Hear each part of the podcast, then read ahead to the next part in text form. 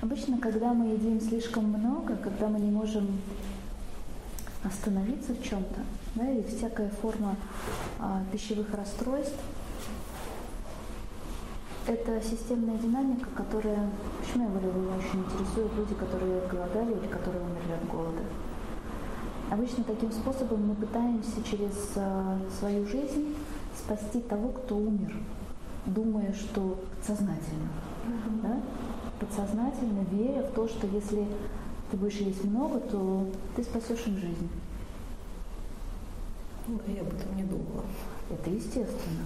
Но с сегодняшнего дня есть какая-то норма, я думаю, что ты ее понимаешь, которую тебе нужно съесть. Угу.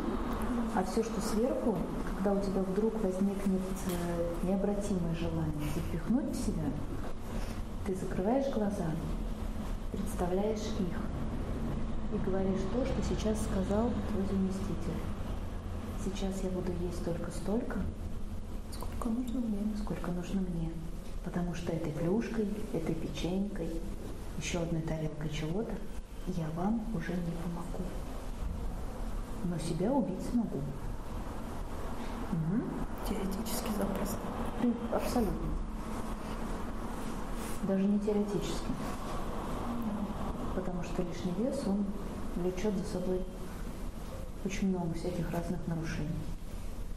Угу. Угу. Угу. Я все про это знаю.